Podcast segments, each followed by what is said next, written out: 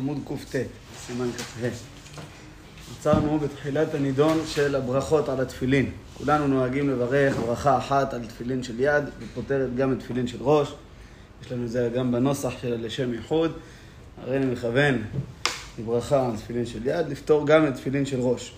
אבל הנידון הזה הוא לא פשוט בכלל.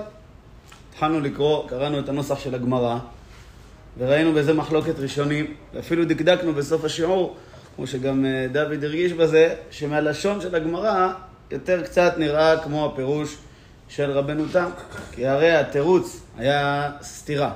ממרה אחת של רב חסדה, סך בין תפילה לתפילה, חוזר ומברך. משמע, רק אם דיבר בין תפילין של יד לתפילין של ראש, חוזר ומברך, אבל אם לא דיבר, לא. ויש לנו ממרה אחרת של אה, רבי יוחנן, רב חייא ברד רבונה בשם רבי יוחנן, שעל תפילה של יד מברך להניח תפילין, התפילה של ראש על מצוות תפילין. לא כתוב שמדבר. אז בא התירוץ, אביה ורבה, שניהם מתרצים, סח מברך, לא סח, מברך אחת. סח, מברך שתיים. אז אמרנו שהלשון הזאת, נכון שרש"י הסביר, לא סח מברך אחת, פירושו יוצא בברכה של תפילין של יד. סח מברך שתיים, משמע שמברך אה, ברכה נוספת על תפילין של ראש. אבל כמו שדקדקנו זה מעניין, כי הגמרא בדרך כלל יש לה ניסוח. אה, אם היה כל התירוץ, הרי על סח או לא סח, כבר הזכרנו את זה. רב חסדה דיבר, סח, מברך, אה, חוזר ומברך. אז מה צריכים אביה ורבא לחזור? לא סח, מברך אחת. סח, מברך שתיים. תגידו, אחר במה עסקינן? בסח. מה שרבי יוחנן אמר, שמברך שתי ברכות, מדובר בסח, ואז ממילא אין שום קושייה, זה כמו רב חסדה. מזה שהם לא אמרו, אחר במה עסקינן? בסח. לא. אמרו, חזרו ואמרו, לא סח, מברך אחת. סח, מברך שתיים. משמע מזה, כאילו, גם כשלא סח, מברך אחת על תפילין של ראש. כשסח, מברך שתיים על תפילין של ראש. זה המהלך של רבנו תם. יש ככה, בלשון של הגמרא אפשר לדקדק אה, שזה מתאים יותר עם שיטת רבנו תם. אבל עם כל זה, רש"י לא פירש כמו... כל שם הוא ההבדל בין סח למדבר. אין הבדל. סח זה שיחה, אין שום הבדל. לשון של הגמרא, סח, אתה תקרא לזה מדבר. כן? אז זה הרעיון פה שאפילו שבגמרא אפשר לדקדק קצת, כמו הפירוש של רבנו תם, ולכן גם רבנו תם הגיע לפירוש שלו, כן? הוא לא אה, מעצמו המציא את זה, הוא אומר, זה פשט הגמרא, גם תכף נראה שגם הראש אומר שזה פשט הגמרא. משמע שכשהם לומדים את הגמרא. ובכל זאת, הריף והרמב"ם תפסו כמו פירוש ראשי. כמובן, הם לא ראו את פירוש ראשי, לא הריף ולא הרמב"ם. לא הריף ולא הרמב"ם ראו את פירוש ראשי. הריף קדם, קדם לראשי, זה ברור. אה, הריף אמנם היה בעולם בזמן ראשי, כן, אבל הם היו בני אותו גיל. הריף היה גדול מראשי ב-30 שנה, והיה במדינה אחרת עד שהפירוש של ראשי הגיע. מסתם מה שהריף כבר אה, אה, נפטר. הריף נפטר שנתיים לפני שראשי נפטר. והפירוש של רש"י, מי אמר שהוא היה בתחילת ימיו, אולי בסוף ימיו הפירוש התחיל להתפשט. בפרט שרש"י לא חיבר את זה כספר ממש, אלא קונטרסים, קונטרסים, כמו שתמיד התוספות רגילים לומר, פירש או קונטרס, אפילו לא מזכירים, לפעמים כותבים פירש רש"י, בדרך כלל פירש בקונטרס. זה היה קונטרסים שהיו מצויים בישיבות שלהם, של חכמי צרפת. להגיד שהקונטרסים האלה הגיעו גם למדינות ספרד והסובבים אותה, זה דבר שאין לו הכרח. בדורות הבאים בוודאי שכן. הרשב"א והרמב"ן כל הזמן מזכירים את רש"י, בכל סוגיה וסוגיה הם מזכירים את רש"י. אבל הריף מעולם לא הזכיר את רש"י, זה פשוט. והרמב"ם אמנם חי אחרי רש"י, אבל בסמיכות. רש"י נפטר, הרמב"ם נולד 30 שנה אחר כך. רש"י נפטר, הרמב"ם נולד 30 שנה אחר כך. נולד. נפטר בדיוק 100 שנה. רש"י תתס"ה, הרמב"ם תקס"ה, מאה שנה בדיוק בין פטירת רש"י לפטירת הרמב"ם. אבל הרמב"ם היה בספרד, ברח משם, עבר דרך מרוקו, אחר כך הגיע ל... לארץ ישראל ומצרים, היה זמן קצר בארץ ישראל, ואחר כך ירד למצרים והשתקע שם.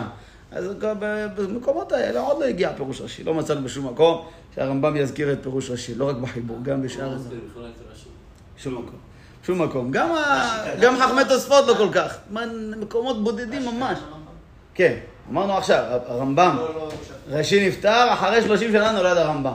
אמנם יש ויכוח מתי בדיוק נולד הרמב"ם, יש בזה שלוש שיטות מרכזיות, יש אומרים צדי ב', יש אומרים צדי ה' ויש אומרים צדי ח'. הדעה הרווחת צדי ה', ככה יותר מתאים.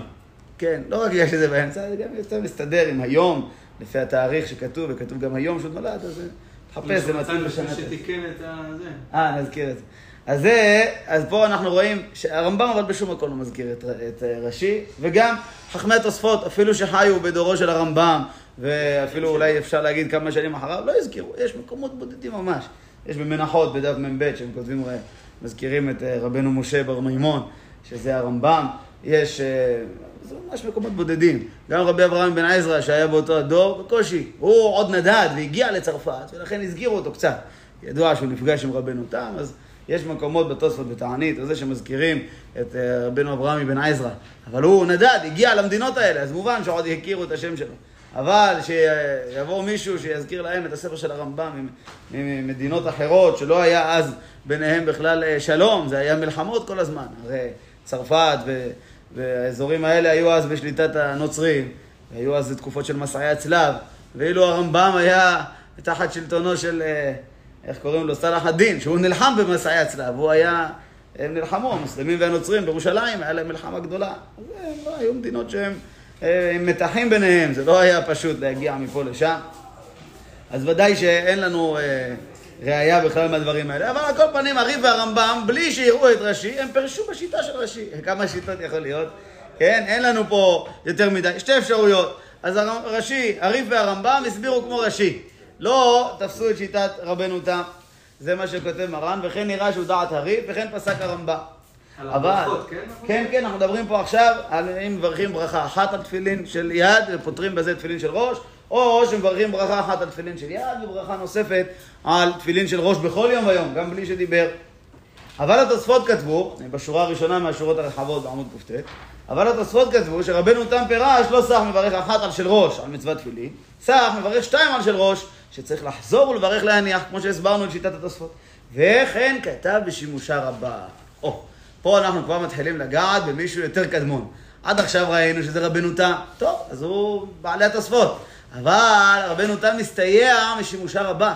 שימושה רבה זה אחד מהגאונים שלא ידוע לנו השם שלו, שהראש ועוד פוסקים מביאים אותו. תוספות והראש בהלכות תפילין מביאים אותו. כי שימושה רבה זה ספר קטנטן, הלכות תפילין, אין בו עוד עניינים אחרים בעיקר. תחפש, אולי אתה מוצא לנו מציאות, אבל באופן פשוט, לא שככה נקרא ספר שימושה רבה. יודעים אבל מאיזה מדינה או משהו? הגאוני, אחד מהגאונים, זה בבל. אה. כן, מגאוני בבל. אבל לא ידוע לנו בדיוק מי הוא. ידוע שימושה רבה זה חיבור מהגאונים.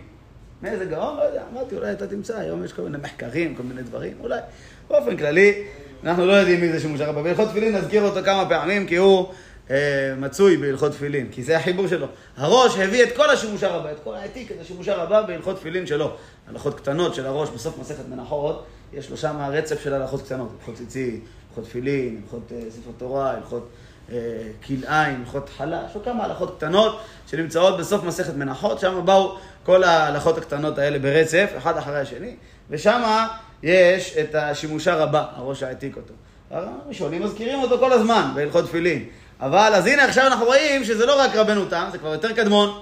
זה כבר שימושה רבה, זה מישהו יותר קדום, שגם הוא סובר שבכל יום מברכים להניח תפילין תפילין של יד, ועל מצוות תפילין תפילין של ראש, כל יום ויום. וכתב סמג שמצא בילמדנו כדברי רבנו תם. מי זה ילמדנו? ילמדנו זה כינוי למדרש תנחומה. אנחנו רגילים לקרוא לו מדרש תנחומה.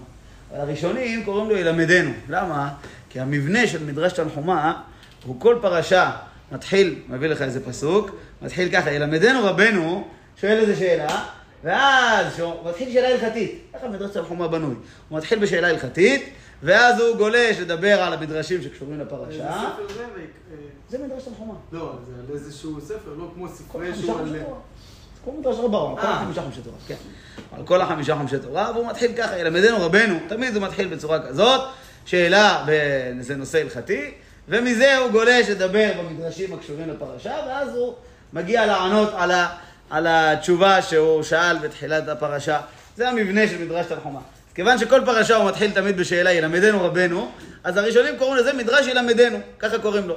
אנחנו התרגלנו לקרוא לו, כל האחרונים רגילים לקרוא לו מדרש תנחומה, ככה רגילים לקרוא לו, אבל הראשונים קוראים לו ככה. אז פה עכשיו אנחנו מוצאים עוד יותר קדום. זה מישהו שקוראים לו תנחומה? אה, כמדומה כן, בית תנחומה, ככה מקובל. אנשים שואלים את הרב, למדנו רבנו, לא הבנתי מאיפה זה זה מהלשון שם, כן? אז זה, המדרש תנחומה הוא כבר יותר קדום, זה כבר מתקופת האמוראים, זה כבר חכמי הגמרא. ואומר הסמ"ג, שהוא מתלמידי התוספות, קצת יותר מאוחר, אומר, כתב הסמ"ג, שמצא בילמדנו כדברי רבנו תם. הוא מצא במדרש תנחומה מפורש כמו דברי רבנו תם. או, אנחנו רואים פה עכשיו, נכון שהריף והרמב"ם הם אה, גדולים וקדמונים, אבל מצד שני, אנחנו מוצאים פה כאלה יותר קודמים להם, שימושה רבה של בעלי התוספות. ורואים את אה, מדרש תנחומה, שזה אפילו מתקופת הגמרא, המוראים, זה מדרש. אז הוא קודם. והם כותבים שם במדרש תנחומה, כתוב במפורש, שעל של יד מברכים ברכה אחת להניח תפילין, ועל של ראש מברכים על מצוות תפילין, אפילו כשלא דיבר, ככה כתוב במדרש תנחומה. אמנם, יש כאלה שמפקפקים בראייה הזאת קצת, כיוון שמדרש תנחומה, יש כמה ראיות שהוא לא ממש בשלמות מה, מהתקופה הקדומה של האמוראים. זאת אומרת, נכנסו בו הוספות במשך הדורות, יש ראיות מתוך הלשון שמה, שהוא מזכיר חכמים יותר מאוחרים וכדומה, משמע שאפילו שהוא מדרש קדום בבסיס, אבל נוספו שם הוספות מתקופת הגאונים. עדיין הוא קדום, אבל לא כמו שאמרנו קודם, שזה מוכרח, שזה מישהו מחכמי הגמרא, שאם ככה זה ראייה הרבה יותר חזקה, אפשר קצת להחליש את הראייה, כיוון שמדרש תנחומה נכנסו בו גם הוספות מאוחרות יותר מתקופת הגאונים. יש כמה מדרשים שהם לא מתקופת הגמרא, אלא מתקופת הגאונים. יש מדרשים אה, אפילו בסוף תקופת הגאונים, יש מדרש לקח טוב, שכל טוב, יש פסיקתא זוטרתי, יש פסיקתא נקראת פסיקתא דרב כהנא, יש פסיקתא יותר מאוחרת. מדור לדור כל המדרשים? אז זה בדרך כלל אמור להיות שמדרשים זה בתקופת האמוראים, בתקופת הגמרא, אה, כמו מדרש רבה, שזה אה, מדרש קדמון, אבל עם כל זה, זה דברים בפועל שיש בהם גם הוספות מאוחרות, בפרט אם אתה שואל לומר משהו, מדרש, זה מדרש. כאילו, מה זה אומר? זה לא, לא תלוי, נכון? תלוי מה, תלוי מה. בדרך כלל בדברי, אם זה דברים של מדרש, פירוש, אה, לא ענייני הלכה, אלא דברים של אגדה, יש לנו כלל שבדברי המדרש והאגדה, אין לנו הכרח לקבל דווקא את הדברים האלה. אם זה דברים מקובלים, כן. אבל אם יש לך מדרש שאתה סותר לך איזה דבר אחר שהוא ברור בגמרא, זה מדרש, מדרשים חלוקים, מדרשי אגדה. דברים של אגדה שהם לא הלכתיים, הם פחות הכרחיים. דבר הלכתי, כך או כך, שחור לבן. אבל בדברים של אגדה, של דרש, אז יכול להיות שהדרוש הזה אומר כך, ויש מדרש אחר שחולק ואומר אחרת, זה לא אה, מופקע. ידוע הדבר אה, אצל אה, הרמב"ן, הרמב"ן כותב את זה בוויכוח שהיה לו עם איזה מומר לפני המלך בספרד, היה לרמב"ן ויכוח גדול, הוא כתב אותו. איך קראו למומר שמה? של פרה איפול, היה לו איזה שם כזה, פרה איפול. והוא התווכח שם עם הרמב"ן, היה לו ויכוח ארוך בין הנצרות, להבדיל אה, בין הטמא ובין הטהור, והרמב"ן היה נציג של חכמי ישראל שם בספרד. היה להם ויכוח גדול, עד כדי שכשהרמב"ן צודק בכל, בכל טענה שהוא, שהוא מביא, המלך אומר לו, המלך הוא נוצרי, אז הוא אומר לו, זה פעם ראשונה שאני רואה מישהו שמצליח לשכנע דברים שהם לא אמיתיים. המלך הוא נוצרי, הוא לא יכול להגיד שהיהדות אה, היא הנכונה. אז הוא אומר, אתה משכנע אותי ואני יודע שאתה משקר. כי הוא סגור על זה שהנצרות היא בשבילו האמת. אז לכן, אתה משכנע אותי. זאת אומרת, הטענות שלך הן אמיתיות יותר מה, מהנוצרי הזה. אבל, אני לא יכול להאמין לך. בסוף הוויכוח, שהמלך ראה שהרמב"ן ניצח, נתן לו סכום גדול של זהובים ושילח אותו מהמדינה. אל תגור פה, שלא יחליש את האמונה של הנוצרים. שהלך הרמב"ן לארץ ישראל, זה היה כבר בסוף, בסוף ימיו. שאומרים שהוא פחד להישאר שם, לא מחייב שהמלך גירש אותו ממש, אבל לא רצה להישאר שם כבר הרמב"ן, שלא יהיה בעיות ולא יכריחו אותו עוד דברים כאלה, אז הוא הלך. הרמב"ן הלך למרוקו? הרמב"ן. אמרתי הרמב"ן. הרמב"ן. הרמב"ם לא התווכח ולא כלום. הרמב"ן. הרמב"ן בסוף ימיו, בשנת אה. אלפים כ"ז, שלוש שנים לפני פטירתו, עלה לארץ ישראל. אז זה, המדרש הזה, אז שם הרמב"ן כותב שבענייני מדרשים, בתוך הוויכוח, הוא מביא לו איזה מדרש, לא, במדרשים אנחנו לא מחויבים לקבל את כל מה שכתוב שם. אם יש דברים שאנחנו לא מבינים, או דברים תמוהים, שסותרים לנו עיקרים אחרים של התורה, יסודות של התורה. מה זה, מה אמרת? איפה קראו הרמב"ן?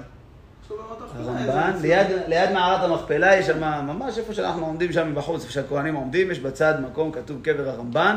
ככה מוכח מאיגרת שהוא שלח לבן שלו כשהוא היה שם בארץ ישראל, הוא אומר, קניתי לי שם קבר. אם הוא נקבר שם או לא, לא ידוע, אבל אם הוא כותב שהוא קנה לו קבר, אז מסתמה. אז מי קראו הרמב"ם? לא, הרמב"ן לא שם. הרמב"ן בטבריה לידו, באותו מקום ממש לידו, אבא שלו, רבנו מימון. אבא שלו, כן. ממש לידו, אתה מתכוון, באותו מתחם זה אבא שלו. בסביבה אה, יש עוד הרבה. הרמב"ן?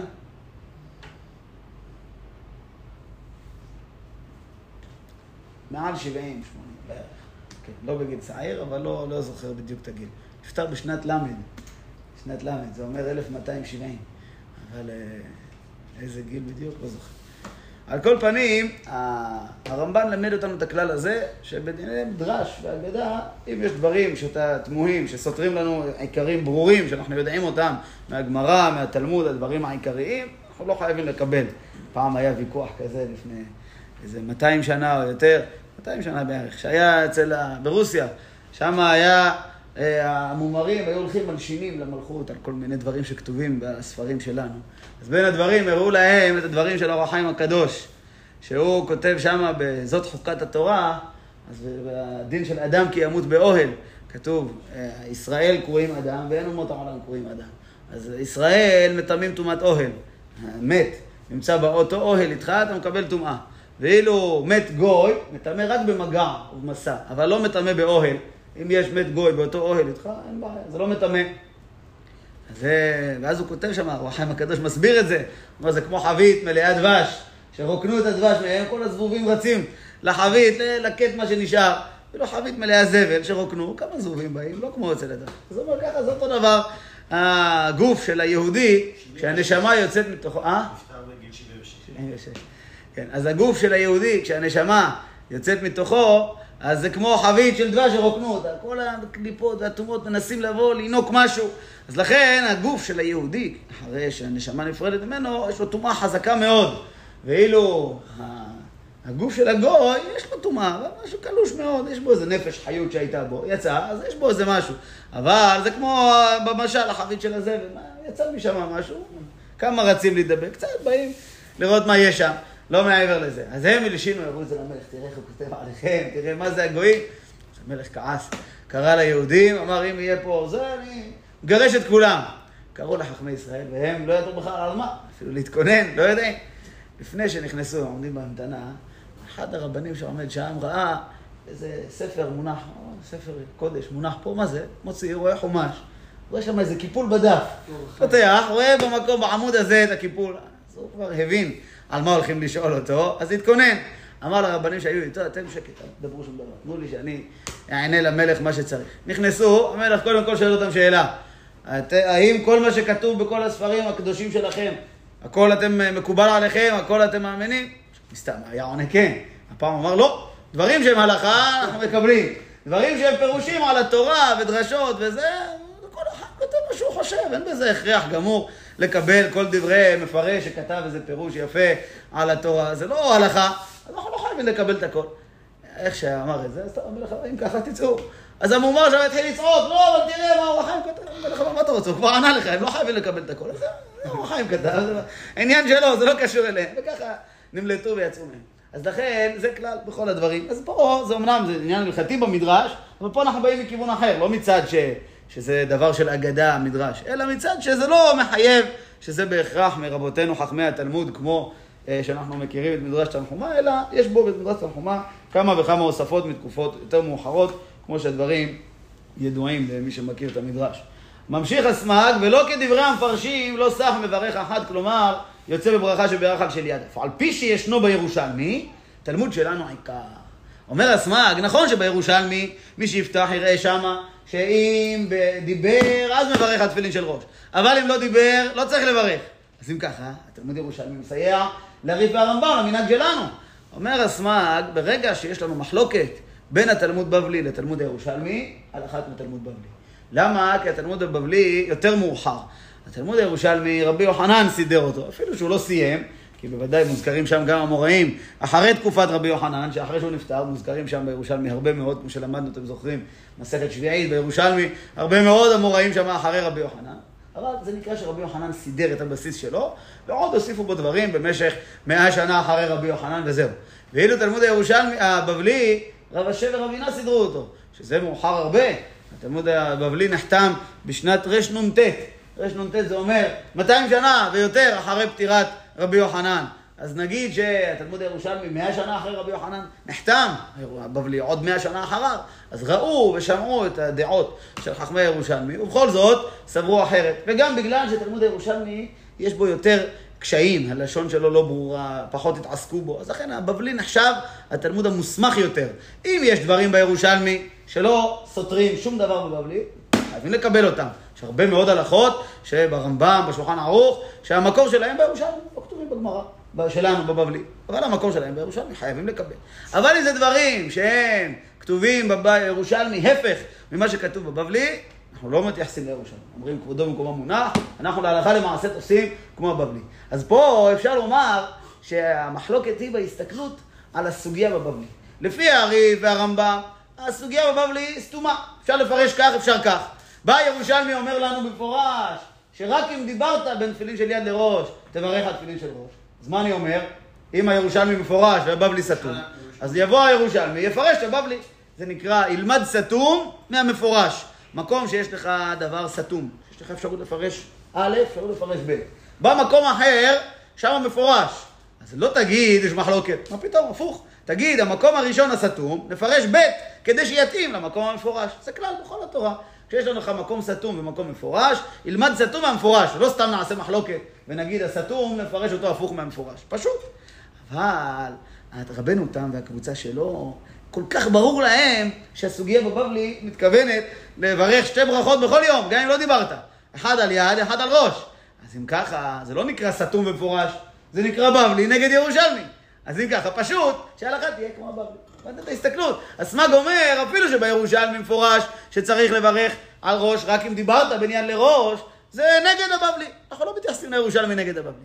אבל הריף והרמב"ם יגידו לך, זה לא נגד הבבלי, הבבלי סתום. אפשר לפרש א', אפשר לפרש ב', כמו שרש"י פירש, כמו שרבנו תם פירש.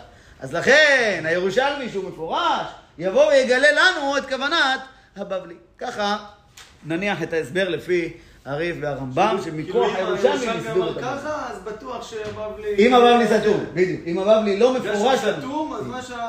יפה מאוד. אז זה הוויכוח זה כנראה בדיוק שיש. ההפך. אז לא נגיד שהירושלמי אומר ההפך. אם נגיד שהבבלי סתום. אז הפוך. אז כשנראה בירושלמי משהו מפורש, נשווה אותם. תמיד עדיף אה, להשוות. אותם. תמיד עדיף להשוות. ילמד סתום מהמפורש. הכלל, להרבות מחלוקות אנחנו לא רוצים. אנחנו רוצים כמה שיותר שהדברים יהיו שווים. כשאין ברירה, טוב, מחלוקת. אבל כשאם לא בטוח שיש פה מחלוקת, אז מה, אתה בא להעמיד בכוח שיש פה מחלוקת? מי אמר לך? שיש מחלוקת, צריך הכרח. אם אין הכרח, אדרבה, נגיד כל הדעות שוות. כן? אז אפשר לומר שזה ההכרח של הרמב"ם והריף. אפילו שהסוגיה, הם פירשו אותה קצת בדוחק, כמו שהסברנו קודם, הסוגיה בחלק יותר הולכת לפי רבנו תם, אבל הם העדיפו לדחוק קצת את הפירוש של הבבלי כדי להתאים אותו לסוגיה בירושלמי. ואילו רבנו תם והקבוצה שלו אומרים, מה פתאום, הבבלי כל כך מפורש לנו, אז יש פה מחלוקת. מה נעשה? מחלוקת. אז נלך כמו הבבלי. זה הלשון של הסמ"ג, אף על פי שישנו בירושלמי, תלמוד שלנו עיקר. מה זה שלנו? זה הבבלי, זה נקרא תלמוד שלנו. בו אנחנו עוסקים כל הזמן. וכן כתב הראש, אתם רואים שורה אחת לפני האחרונה בעמוד, וכן כתב הראש לכדברי רבנו תם מסתבר שעיקר תיקון הברכות כך הייתה. בתחילת הנחתה תקנו לברך להניח, וקין המעל של ראש. כשמניח של ראש מברך על מצוות שזוהי גמר המצווה. זה מעניין, הראש אומר, מסתבר שהעיקר תיקון הברכות כך הייתה. מי אמר שהעיקר תיקון הברכות כך היה? יש סוגיה אחרת שפה הפוסקים לא הזכירו אותה, שלמדנו אותה בעבר, במסכת ברכות. סוגיה במסכת ברכות, בדף ס', אומרת את הסדר של ברכות השחר. כשאנחנו רואים במסכת ברכות את הסדר של ברכות השחר, ברכה אחרי ברכה אחרי ברכה, נגמר ברכות השחר, מה הגמרא אומרת? כשבא להניח תפילין של יד, מברך, להניח תפילין. ממשיכה הגמרא, וכשמניח תפילין של ראש, מברך על מצוות תפילין. עכשיו הגמרא לא אמרה דיבר, לא דיבר, כלום. הגמרא מונה כסדר ברכות השחר. אומרת הגמרא, כשמניח יד, מברך, להניח תפילין. כשמניח של ראש, מברך על מצוות תפילין. אז אומר הראש, אם ככה, אתה רואה מפורש בגמרא במסכת ברכות. עד עכשיו עסקנו בסוגיה במסכת מנחות, איפה שנמצא הלכות תפילין. עכשיו לא מדברים רגע, סוטים רגע לסוגיה של ברכות השחר, מסכת ברכות. שם אתה רואה שהגמרא בפשטות מביאה ברכה על תפילין של יד, וברכה על תפילין של ראש, ולא מזכירה בכלל דיבר, לא דיבר. נו מה, יש לך פשט סוגיה יותר מזה? לכן אומר הראש, עיקר הברכות, התקנה המקורית של הברכות הייתה שעל יד מברכים ברכה אחת, ועל ראש ברכה אחרת. אז לכן גם את הסוגיה ההיא במסכת מנחות, הוא מסביר כמו הסוגיה במסכת ברכות. אמנם, רש"י בברכות הסביר שמדובר אם דיבר, כן? כי הוא מסביר, הולך לפי ההסבר שלו ב, במנחות. הוא יגיד לך רש"י, כיוון שיש סוף סוף ברכה על תפילין של ראש. נכון שהברכה הזאת על תפילין של ראש היא רק במקרה אם דיבר, אבל הגמרא בברכות השחר מביאה את כל האפשרויות, מביאה שיש ברכה על תפילין של ראש. נכון שלא מברכים אותה כל יום, רק אם דיברת, אבל הגמרא במסכת ברכות מביאה את כל הרצף האפשרי של ברכות על התפילין. זה דוחק, כן? הפשט פשוט בגמרא ברכות, שמברכים שתי ברכות כל יום. אז גם שם, גם הסוגיה בברכות וגם הסוגיה במנחות, באופן חלק יותר, הולכים כשיטת רבנו. אבל בכל זאת, הריף והרמב"ם חולקים. בואו נסיים את לשון הראש. הלקח, סח והסיח דעתו, צריך לחזור ולברך גם להניח. אומר הראש, לפי זה יוצא, אם כל יום ויום מברכים ברכה להניח על תפילין של יד, ועל מצוות תפילין על תפילין של ראש, אז אם אדם דיבר, מה יהיה כמו כל יום? פתאום. צריך לחזור ולברך על תפילין של ראש, שתי ברכות. ברכה אחת להניח תפילין, ברכה שנייה על מצוות תפילין, ואז יניח את של ראש. ככה באמת אשכנזים נוהגים.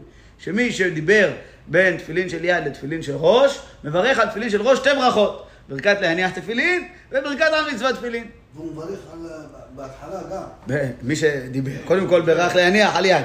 בטעות ראה מישהו אמר לו בוקר טוב, נפלה הברכה עכשיו. הברכה של להניח לא קשורה לראש, אז צריך לברך על הראש שתיים. בעצם יוצא מזה שברכת להניח, לכל הדעות, היא קשורה לשתי המצוות. לא אומרים שלהניח תפילין זה התפילין של יד, ועל מצוות תפילין, תפילין של ראש. לא ככה. להניח תפילין על יד וראש, ועל של ראש צריך ברכה נוספת. למה על של ראש ברכה נוספת? כיוון שזה גמר המצווה. כיוון שאתה, יש פה מצווה שמורכבת משתי מצוות, אז כשאתה גומר, לפני הגמר אתה מברך ברכה נוספת. יש פירוש נוסף למה יש שתיים, בשביל להבין קצת את שיטת רבנו תם, ראיתי ככה ראש הישיבה מפרש, אומר, המצוות תפילין, יש בה שתי נקודות. נקודה אחת זה עצם ההנחה בפועל. קשורתם, לאות על ידיך, לקשור את התפילין, להניח אותם במקום. אחרי דקה אתה יכול להוריד אותם. אבל יש מצווה שנייה, שיישארו עליך. כל רגע שהם עליך, אתה ממשיך לקיים מצוות תפילין. האדם אה, הניח תפילין שעה וחברו שעתיים, זה לא אותו דבר. זה, זה קיים מצווה שעה וזה שעתיים. מצוות תפילין היא מצווה נמשכת. היא לא מצווה של רגע אחד. זה לא אם ההוא הניח דקה והוא הניח שעה זה אותו דבר. לא. את ההנחה בפועל שניהם קיימו אותו דבר. אבל כמה זמן משך המצווה, זה גם כן מצווה. יוצא שבעצם יש פה שתי מצוות. יש מצווה בעצם ההנחה בפועל, להניח תפילין, ויש מצווה על התמשכות המצווה. אז לפי זה אומר, אפשר קצת להבין יותר את שיטת רבנו תם, שברכת על מצוות תפילין היא לפני הגמר שאתה שם תפילין של ראש, לקראת ההמשכיות של המצווה, שעכשיו התפילין הולכות להיות עליך למשך זמן, שזה עוד עניין במצוות תפילין, כמו שהסברנו. אבל רבנו תם לא כתב את זה במפורש, אלא רק הסביר את העניין של גמר המצווה. וכן, ממשיך הראש, אם מניח תפילין של ראש לבדו, יברך שתיים. אם אדם נתקע עכשיו, אין לו תפילין של יד, יש לו רק תפילין של ראש. או לפעמים יכול להיות דבר כזה שאדם בא להניח תפילין של יד, פתאום נקרע לו הרצועה. עכשיו, עד שיתקן את זה, כרגע אין לו תפילין של יד.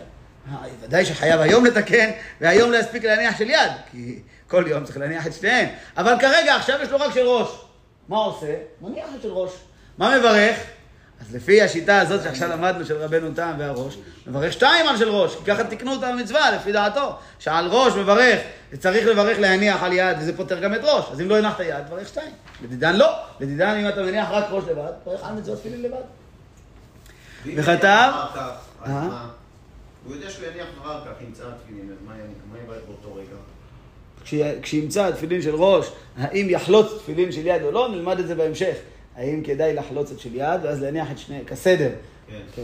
ככה יותר מסודר, ככה יותר נכון. אבל האם צריך לעשות ככה, או שיותר טוב לעשות ככה, נלמד את זה בהמשך. ממשיך הראש וכתב שרוב הגאונים הסכימו כן. קודם ראינו ריף ורמב"ם לעומת רבנו תם. לאט לאט מצאנו גם שימושה רבה, שהוא מהגאונים, גם הוא כמו הרבנו תם. מצאנו גם מדרש תנחומה כמו רבנו תם.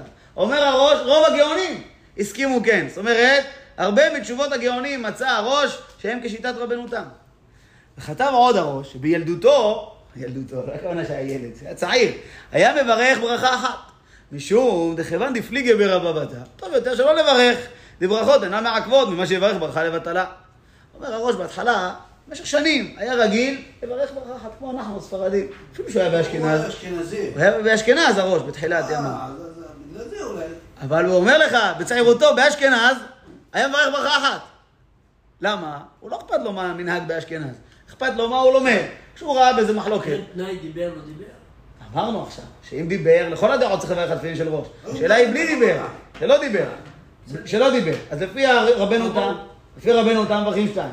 אחד יד, אחד ראש. גם שלא דיבר. לפי הריף והרמב"ם מברכים אחת. על יד בלבד פותר גם את ראש. עכשיו, הראש בצעירותו ראה בזה מחלוקת. ראה את שיטת רבנו תם, ראה את שיטת הריף והרמב"ם ורש"י, אמר, מה אני צריך להסתבך? ברכות, לא מעכבות, יש לנו כלל, אדם שקיים מצווה, שכח לברך, יצא ידי חובת המצווה, הפסיד ברכה אומנם, יצא ידי חובת המצווה. אם מתנגש לפניך, מה עדיף? לברך ברכה שהיא בספק, או לא לברך? מה הכלל אומר? ספק ברכות, להקל, ברכות, לא מעכבות. אז אם כן, הראש בצעירותו אמר, יש בזה מחלוקת, מה אני מסתבך? אה, נוהג לברך ברכה אחת, כמו המנהג שלנו, הספרדים. אחר כך, התבגר יותר, אומר, עד שלמדתי מנחות. ההתחלה, מסכת מנחות, מי מגיע אליה? בסדר קדשים. קודם כל לומדים את המסכתות העיקריות, ההלכתיות, למד סדר מועד, למד סדר נשים, נזיקים, קודם כל ההלכות המצויות. אחרי שנים הגיע למסכת מנחות. עד שלמד מנחות ונראה לו לפומרי עתה דגמרא שיש לברך שתי ברכות. אומר הראש, כשהגעתי למסכת מנחות, למדתי את הסוגיה, אמרתי, תשמע, מה זה, מה קורה פה? פשט הגמרא, כמו רבנו תם. אז מה אני, כמו שהסברנו קודם, בגלל הדיוקים שלמדנו, לא אומר מה הדיוקים שלו, אבל אנחנו הסברנו דיוקים. פשט הגמרא, כמו רבנו תם. אז אם ככה, מה אני חושש פה לספק ברכות להקל? אין לי ספק. הגמרא מתכוונת, כמו רבנו תם. אז לכן אומר הראש, ואז התחלתי לנהוג כמו רבנו תם. וכן היה נוהג הרם, רבו של הראש, מהר"ם מרוטנבורג, רבנו מאיר מרוטנבורג, הוא אומר, גם הוא היה נוהג ככה, כמו רבנו תם. אז לכן, הראש, בילדותו, בצעירותו, היה נוהג כמו הספרדים, התבגר יותר, שינה את מנהגו. אפילו שהראש, בתחילה היה באשכנז. אחר כך בגלל הגזרות ברח לספרד, וקיבלו אותו רב עליהם. היה בספרד בכל אה, עשרות שנים, בסוף ימיו. יש לו תשובות שהוא מתכתב עם הרשב"א, היה כבר רב גדול כשהוא הגיע לספרד, הוא לא היה צעיר. בכל זאת, באשכנז הוא נהג כמו הספרדים, אחר כך נהג כמו האשכנזים. למה? כי הכל אצלו מה הוא מבין בגמרא, לא מה נוהגים כך, מה נוהגים אחרת. אז לכן מכל זה, מכל זה מבינים שה, את השיטה של רבנו תם. אפשר אבל להסביר שחוץ מהדיוקים בגמרא, יש גם את ההיגיון הפשוט. קשה לה- להבין שיתקנו ברכה אחת להניח תפילין, וברכה שנייה על מצוות תפילין. זה כמו שתבוא לקבוע מזוזה, תברך לקבוע מזוזה, ועוד ברכה על מצוות מזוזה. זאת הברכה. זאת הברכה. מה זה משנה הניסוח אה, לקבוע או על מצוות? הרי אנחנו יודעים באמת שאדם בא לקבוע מזוזה, אם אתה בבית שלך קובע מזוזה, מה אתה מברך? שקדשנו ממצוותיו וציוונו לקבוע מזוזה. אבל אם זה הבית של החבר שלך, שכן, הבן שלך, מזמין אותך, אומר לך, בכבוד אבא, בוא תקבע מזוזה. מה אתה מברך? על קביעת מזוזה. גם על מצוות אפשר לצאת, אבל יותר מדויק, על קביעת מזוזה. כן? למה? כי מצווה שאתה עושה לעצמך, אתה מברך אותה לקבוע מזוזה. מצווה שאתה עושה אותה לאחרים, אתה מברך על, על מצוות או על קביעת מזוזה. אז זה דומה לפה, להניח תפילין ועל מצוות תפילין, זה כמו, זאת הברכה. אז זה תמוה בעיני הריב והרמב"ם ורש"י, שנברך שתי ברכות על מצווה אחת. בפרט, כמו שאמרנו, מי שיש לו רק תפילין של ראש, או שדיבר בין יד לראש, אז הוא מברך ממש שתי ברכות ביחד. להניח תפילין, ואחר כך מיד על מצוות תפילין. מה זה? ממתי שאמרנו שתי ברכות, אשר קדישנו מצוות וציוונו להניח תפילין. אשר קדישנו מצוות וציוונו על מצוות תפילין, ומניח של ראש. זה תמוה. אז לכן, מכוח התמוה הזה... אה? אבל כאן יש שתי מצוות. לא, אבל אה, אם נגיד עכשיו אדם שדיבר, הם אומרים לך על ראש לבד לברך שתי ברכות. כן, נו, אז זה תמוה, יש פה דבר תמוה להגיד שאדם לפני שהוא מניח תפילין של ראש, יברך להניח תפילין, עוד פעם, אשר כשם וצוונו על מצוות תפילין, איפה שמענו דבר כזה, שאדם בא לקיים מצווה, ומברך אשר קדישנו מצוותיו, עוד פעם אשר קדישנו מצוותיו. יש דבר כזה בברית מילה, שיש ברכת אשר אבל קדישנו מצוות ב- וציוונו, להכניסו בבריתו של אברהם אבינו, ואשר קדישנו מצוות וציוונו על המילה. אז אם האבא בעצמו מעל, מברך את שתי הברכות האלה, אשר קדישנו מצוות וציוונו, אה, להכניסו בבריתו של אברהם אבינו, ואשר קדישנו מצוות וציוונו על המילה. הסדר, טוב, יש בזה ויכוח, אבל ודאי שברך את שתיהם. אז אה, יש דבר כזה. אבל שמה כבר הפוסקים דנו בזה, האם ברכת להכניסו, ברכת המצווה או ברכת השבח, שזו מחלוקת גדולה בראשונים בהלכות מילה. אבל אה, זה דבר לכשעצמו, הוא דבר תמוה. אז לכן אפשר להבין שרש"י והריף והרמב"ם, הם מסתכלים לא רק על הלשון של הסוגיה בלבד, כמו שאמרנו, עם הלשון עוד אפשר קצת להתווכח, אפשר להביא את הירושלמי לסייע, אבל הם מסתכלים גם על ההיגיון, שזה דבר תמוה בעיניהם לברך שתי ברכות על תפילין של ראש, ולכן הם פירשו את הסוגיה באופן שלמדנו, שרק אם דיבר, מברך על תפילין של ראש. אבל אם לא דיבר, תפילין של יד בלבד פותר גם את של ראש. היו מדברים בכוונה. מי זה? הייתי לומד בישיבה בנחלים. נו. היה בא מדבר, אני לא אסור לדבר. אני מדבר בשביל שאני אברך עוד פעם. איזה, היה משגע אותי. אשכנזי או ספרדי? אשכנזי. נו, אבל אם הוא ידבר, אז הוא צריך לברך שתי ברכות על ראש. אני לא יודע מה הוא ברך, אז אני לא זוכר. אז הוא מסתבך. עוד פעם. אה, כי הוא רוצה להרוויח מהברכות, מה הוא רוצה לעשות? לא יודע. זה כמו אחד שיגיד לך, אני לא אגיד רוצה ויחליצנו, כדי שאחרי שנחתום בונה ירושלים אני אברך. ברוך אתה השם, אשר נתן שבתות למנוחה וכולי, ברוך אתה השם מקדש השבת. רוצה להרוויח מהברכות, אסור לעשות דבר כזה. לא בסדר, אסור. הגמרא אומרת, הסח בין תפילין של יד לראש, עבירה היא בידו. לשון הגמרא מפורש, עבירה היא בידו. וחוזר עליה מעורכי המלחמה. אם אדם נמצא במלחמה ואומר שמה, אה, דיברו השוטרים, אה, ניגשו השוטרים לדבר אל העם ואמרו, מי האיש הירא ורך על לבב, ילך וישוב לביתו. מה זה ירא ורך על לבב? נחלקו רבותינו. דעה אחת, ירא כפשוטו. הוא רק שומע את כל הרעש של החרבות והרובים וכל זה, הוא מתחיל לפחד, הוא רועד כבר. אומרים לו, תחזור הביתה. האחרים יראו אותך, אפילו שהם לא פחדנים, יראו אותך רועד, זה ממיס להם את הלב. אז אומרים לך, תחזור הביתה. דעה אחרת בגמרא, וגם ככה נפסק להלכה, שתיהם נכונים להלכה. דעה שנייה, ירא מהעבירות שבידו. הוא יודע שהוא לא רגוע לצאת למלחמה בלב נקי. שנבין מי היו החיילים אז. חיילים יוצאים למלחמה כשהם יודעים שהם נקיים. אין להם עבירות ביד. אם יש להם עבירה ביד, הוא מפחד. מה? אין לו, מי אמר שהוא יחזור? אם אדם לא בטוח שהוא יחזור, לא יוצא. למה יש לו שיקול דעת ללכת למלחמה? כן, באים השוטרים מדברים אל העם, מי האיש הירא ורך הלבב, ילך וישוב לביתו. מה זה ירא ורך הלבב? מהעבירות שבידו. אם יש לו עבירה ביד, הוא כבר מפחד. ומה, ולא יימס את לבב וחב כלבבו. כי אם יש לו עבירה ביד, אז הוא כבר מתחיל לפחד. גם... את נכון, זה מובן, יש לו דברים, סיבות אחרות. הירא ורך הלבב, חוזר הביתה. כן? זה לא פשוט. הירא ורך הלבב, העבירות שבידו, שנבין מי הם החיילים. צדיקים קדושים היו יוצאים למלחמה, לא, לא פשוטי העם, היו יוצאים שם צדיקים גמורים. וימסרו. וימסרו מאלפי ישראל, האור החיים הקדוש אומר ככה, וימסרו, שבדקו מתוך העם מי הכי הכי ראוי לצאת למלחמה, מכל שבט הביאו אלף אנשים שהם אה, מושלמים, נקיים, אפילו בהרהור הלב יודעים שהם נקיים, זה משהו מיוחד. אז לכן הגמרא אומרת, הסח בין תפילין של יד לראש, זה כבר נקרא עבירה שחוזר עליה מהמלחמה. לא רק עבירה חמורה חלילה, שנכשל בה, אפילו רק בין יד לראש, שזה לכאורה נראה עבירה קטנה, אפילו לא כתובה בתורה, זה רק איזה עניין דרבנן. זה כבר נחשב עבירה בשביל לחזור עליה מהמלחמה. אז אתה אומר, היה עושה ככה לכתחילה? אחר כך הלך לצבא או לא? אה? היה ויכוח איתו, ואז הוא אומר לי, אנחנו עושים ככה. זה גמרא מפורשת. אין דבר כזה בעולם, אנחנו עושים. מה זה אנחנו עושים? היית אומר לו, תסתכל מנחות, דף ל"ו, תראה שאתה טועה. אני הייתי צעיר. אה, לא ידעת מנחות ל"ו, מה נעשה? טוב. והגור כתב, וזה לשונו.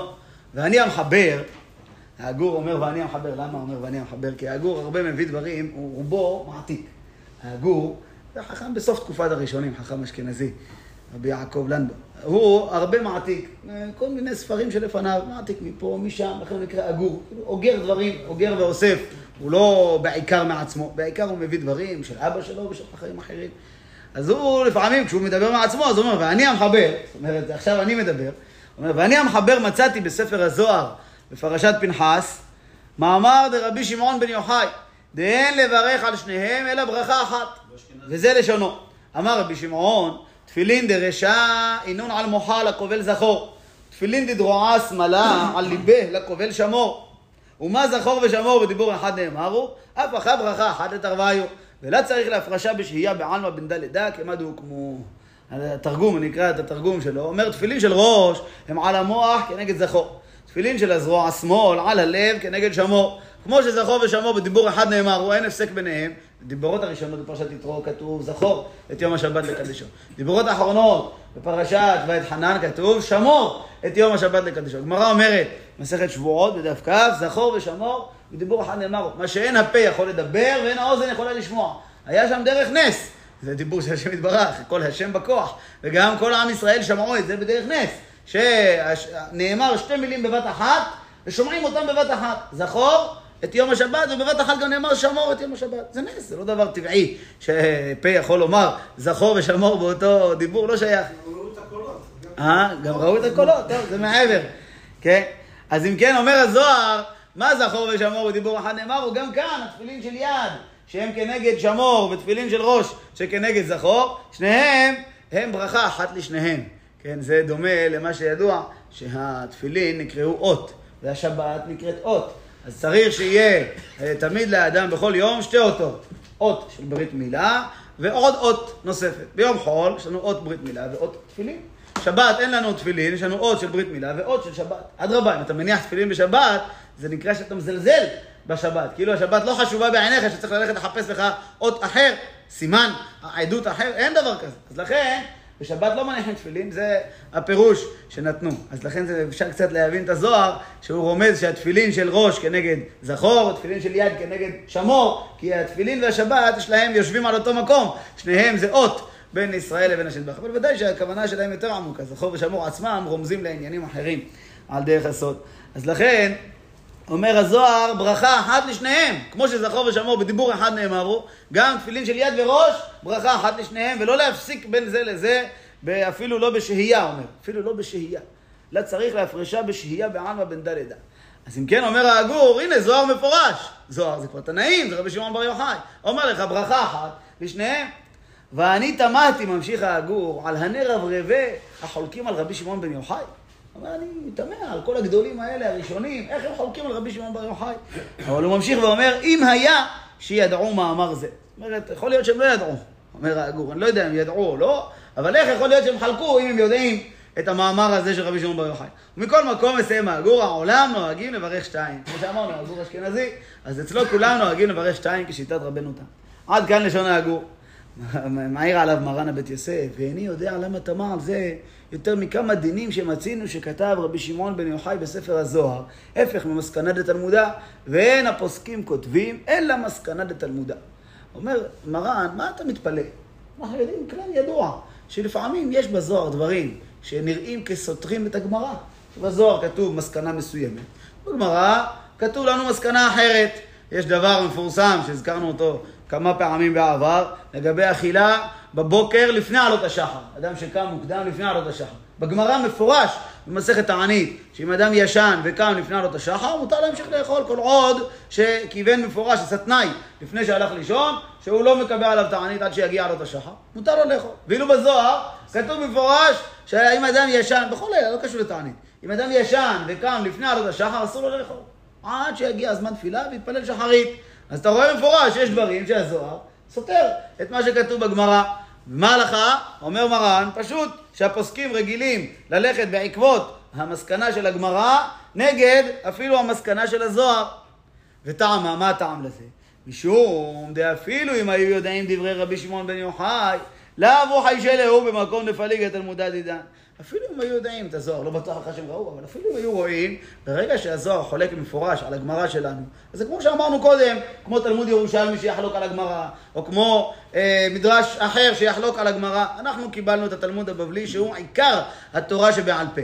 דברים שנמצאים בספרים אחרים, שלא סותרים את הגמרא שלנו, תלמוד בבלי, אין בעיה, תקבל. תקבל אותם, אתה צריך לקבל. דברים שהם סותרים מה שכתוב בגמרא, בתלמוד בבלי, אה, ומופיעים בספרים אחרים בהפך, אנחנו הולכים לפי התלמוד הבבלי. הוא העיקר התורה שבעל פה, זה העמוד העיקרי של תורה שבעל פה, זה התלמוד בבלי. אז לכן, אם יש מקום שהזוהר חולק על הגמרא, נלך כמו הגמרא שלנו. אפילו שיש כאלה מהאחרונים שרוצים ליישב, שאין דבר כזה שהזוהר חולק על הגמרא, אלא יש הסבר.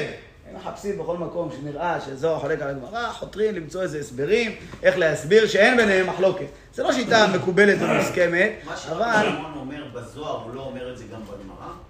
לא, לא כל מה שהוא אמר בזוהר הוא אמר גם בגמרא. לא. יש, יש אפילו דבר יותר מזה, מעניין, שבגמרא, מסכת סנהדרין, רבי לא, שמעון... הוא לא אמר את זה ולא הביאו את זה בגמרא. נכון. אם הוא אומר דעה, זה כל מה שהוא אמר, פה, פה. מה- הכל כתוב בגמרא? לא הכל. יש דברים שלא מופיעים שם. לא, אבל אולי נבין שאם הוא אמר את זה בזוהר, אז הוא אמר את זה בדרך כלל. מי אמר שהגמרא שמעה את הדברים האלה? כל חכמי הגמרא ידעו את כל מה שרבי שמעון אמר? לא בטוח. יכול להיות, הנה חינמי, ויכול להיות שהם שמעו ולא הביאו, כי הם לא סברו את זה להלכה. נכון, כמו שבגמרא, אם רבי שמעון יחלוק עם רבי יהודה, ההלכה תהיה כמו רבי יהודה. אז אם ככה, זה, זה הטענה. אפילו אם רבי שמעון היה אומר את זה בגמרא, והיה חולקים עליו, אנחנו נקבל את דברי החולקים בהרבה מקומות, לפי הכללים שלנו. יש דבר מעניין, שבגמרא במסכת סנהדרין, רבי שמעון סובר ארבע מיתות בית דין, מה הסדר שלהם? אנחנו כולנו יודעים, סקילה הכי חמור, אחר כך שריפה, אחר כך הרג, אחר כך חנק. ואילו רבי שמעון במשנה בסנהדרין אומר שריפה, סקילה, הרג וחנק. השריפה לשיטתו יותר חמורה מהסקילה, מחלוקת. ובזוהר אין דבר כזה, בזוהר תמיד סקילה, שריפה, הרג וחנק. נו, והזוהר זה לפי שיטת רבי שמעון, זה מעניין. יש מתרצים ששם בגמרא הוא אמר את זה לפני שהוא נכנס למערה, ואילו הזוהר זה אחרי, נכנס למערה ושינה את דעתו. יכול להיות. אבל על כל פנים, אנחנו צריכים להבין שהדברים בגמרא הם המסקנה העיקרית שלנו. יש עדות מעניינת על רבנו הארי, שאומר רבי חיים ויטל, תלמידו, מספר שרבנו הארי, דרך לימודו היה כל סוגיה בגמרא שהיה לומד, בכל סוגיה, גם בהלכות נזיקים, בהלכות נשים, בהלכות אה, סדר מועד, כל סוגיה שהיה לומד, היה מסביר אותה בשישה דרכים על דרך הפשט. ועוד דרך שביעית על דרך הסוד. כל סוגיה שהיה לומד היה כל כך. זאת אומרת, לא רק שרבנו ארי היה בקבלה מעיין המתגבר שאין כמותו בעולם, וכל הקבלה שלו מאליהו הנביא. לא רק זה, אלא גם בפשט, בגמרות, היה ידיעה שלו גדולה מהידיעה של כולם. היה כל סוגיה בגמרא, יודע להסביר אותה בשישה אופנים שהגמרא מתכוונת כך, והסוגיה הזאת עניינה כך, וזה מדבר על נושא כזה. שישה דרכים להסביר את הסוגיה בגמרא, ועוד דרך שביעית על דרך הסוד. מה זה העניינים שכתובים בגמרא, והקושיות והתירוצים, על דרך הסוד, שהכל רומז לעניינים גבוהים שהם לא מה שכתובים בגמרא. הוא ידע להבין את פנימיות התורה. אז זה רבי חיים ויטל מעיד עליו, הוא אמר גם בגמרא, מסכת יבמות שהיו לומדים וכל דבר, העיון שלו וההסבר שלו היה משהו למעלה מכל השגה אחרת. לא רק השגה בקבלה, כמו שמקובל לחשוב, אלא גם בפשט ובעניינים של ההלכה, ההשגה שלו הייתה גבוהה. אז לכן, יש אה, אפשרות... תלמיד של מי רבינו הרי? תלמיד הגדול בקבלה זה תלמיד של אליהו הנביא. הוא זה שלימד אותו את הקבלה העיקרית, שאותה הוא העביר.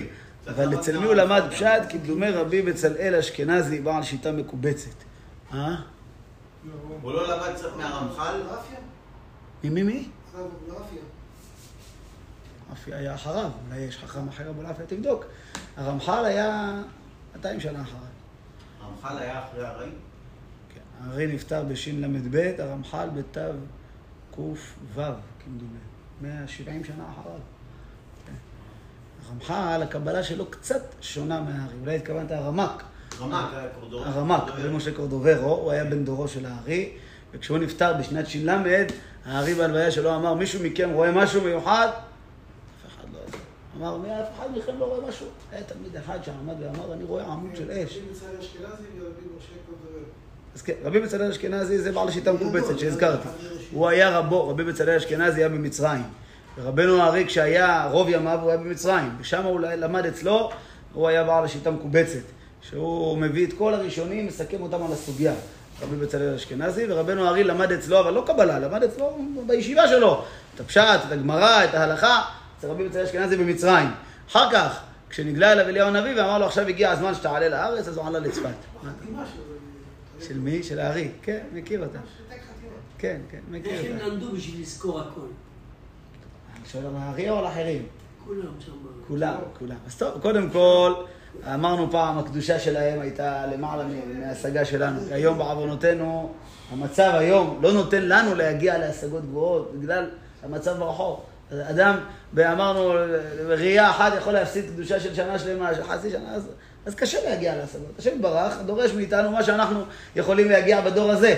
אבל ההשגה שלהם, כשהיו מנותקים מכל ענייני העולם, הייתה למעלה למעלה מזה. ואדם, אתה חושב שהכלי קיבול של האדם זה מה שהוא קיבל? זה לא נכון. לפי מה שאדם עובד, מקבל עוד כלי קיבול. יהא חוכמתה לחכימים. גמרא אומרת, זה פסוק בדניאל, הגמרא אומרת, אין הקדוש ברוך הוא נותן חוכמה, אלא לחכם. מה פירוש לחכם? למי שמייקר את החוכמה וחשובה לו החוכמה, אז ככל שהוא לומד יותר, הכלי קיבול שלו מתרחב יותר, ואז יש לו מקום לקבל עוד. ברגע שאדם משקיע ומשקיע, אז הוא זוכה להגיע לדבר כזה, לדרגה של בור סוד שלא מאבד טיפה, ומעיין המתגבר, זה השגות גבוהות מאוד, אבל מכוח של עמל מעצמו, אז הוא מקבל מתנה, אתה מבין? להגיע לדרגות כאלה. הקדושה, אומר הרמח"ל בסוף מסילת ישרים, הדרגה של הקדושה, שזו הדרגה הגבוהה בסולם של רבי פנחס בן יאיר, שעליו בנוי ספר מסילת ישרים, הדרגה הכי עליונה זה רוח הקודש, זה הקדושה. אומר הרמח"ל, הדרגה הזאת של הקדושה, תחילתה עבודה, וסופה תגמול. זאת אומרת, אתה מגיע למדרגה של הקדושה, עובד, אבל אתה לא באמת יכול להגיע לדרגה של קדושה לבד מעצמך, אלא אחרי שאתה עבדת, אז אתה כבר מקבל עוד דרגות של קדושה שהם כבר בגדר תשלום שכר כביכול, שאתה זוכה להגיע עוד דרגה ועוד דרגה, דברים שלא, אין אפשרות בן אנוש להשיג אותם מעצמו. אלא אתה מתחיל את העבודה מעצמך ומקבל מלמעלה עוד, עוד ועוד אה, אפשרות לעלות למעלה. אז לכן, אה, רגע, אז סיימנו את הסיפור. אז זה הרמק, בהלוויה שלו, רבנו ארי שהיה למישהו רואה משהו, התלמיד אחד אמר, אני רואה עמוד של אש מהמיטה של הרמק עד לשמיים. אז אמר רבנו ארי, יפה אתה רואה. וזה, אמר, רק אחד בדור זוכה לזה. אז אם ראינו את הרמק, זה אומר שהוא היה מיוחד במינו בעניין הזה. והוא, הרמק, הקבלה שלו הייתה שונה מהקבלה של רבנו הארי. עד היום יש לנו הרבה ספרים של הרמק בקבלה, אבל קצת פחות, אמרנו, פחות מתעסקים בהם, כי אחרי הקבלה של רבנו הארי, פחות רוצים להתעסק בקבלות של חכמים אחרים, כי היה בהם גם חוסר דיוק. למשל, הרמק ידוע... לא, לא מבין מה אני אומר, אבל ידוע שהוא לא, לא ידע מהעניין של שבירת הכלים. אז כיוון שהוא לא ידע מעניין מסוים כזה שהוא מאוד יסודי בקבלה, אז הרבה מאמרים אחרים מסביר אותם בדרך אחרת, כי חסר לו את ההקדמה הזאת. זאת אומרת, יש דברים שלא ידעו אותם כולם, ולכן נצמדים רק לקבלה של רבנו אחי. על כל פנים, אז לכן אמרתי, לפי זה, יש כאלה חכמים שרוצים תמיד לחבר בין הגמרא לבין הזוהר, שאם יש, נראה מחלוקת ביניהם, עושים לך איזה תירוצים ליישב אותם. כי הרי גם לפי הקבלה, הגמרא היא ודאי אמת ויציב, בלי ספק. הגמרא זה היסוד של תורה שבעל פה.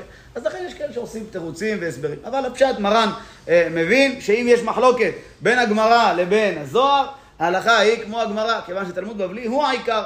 והמפרשים דלעולם צריך לברך שתיים משמע לאהוד, והדיקה אמר תלמוד האחי. ולפיכך פסקו כן, אומר אלה שרבנו תם והראש וכל אלה שפסקו לברך כל יום על תפילין של יד ועל תפילין של ראש, הם סוברים שזה פשט הגמרא. אז לכן, אפילו אם בזוהר כתוב להפך, הולכים כמו הגמרא, נגד הזוהר, לפי שיטתם, כי הם מבינים שזה מה שכתוב בגמרא, זה לא ספק לדעתם בגמרא. מסיים הר"ן, כל שכן, שבימי הפוסקים עדיין לא נגלה ספר המאור הקדוש בעולם. איזה ביטוי מעניין, הוא קורא לזוהר, ספר המאור הקדוש. אומר, בזמן הפוסקים האלה, רבנו תם והראש, עוד לא נגלה הזוהר. הזוהר, כמו שאמרנו כמה פעמים, הוא היה ספון, טמון במערות, מזמן רבי שלמה בר יוחאי ואילך.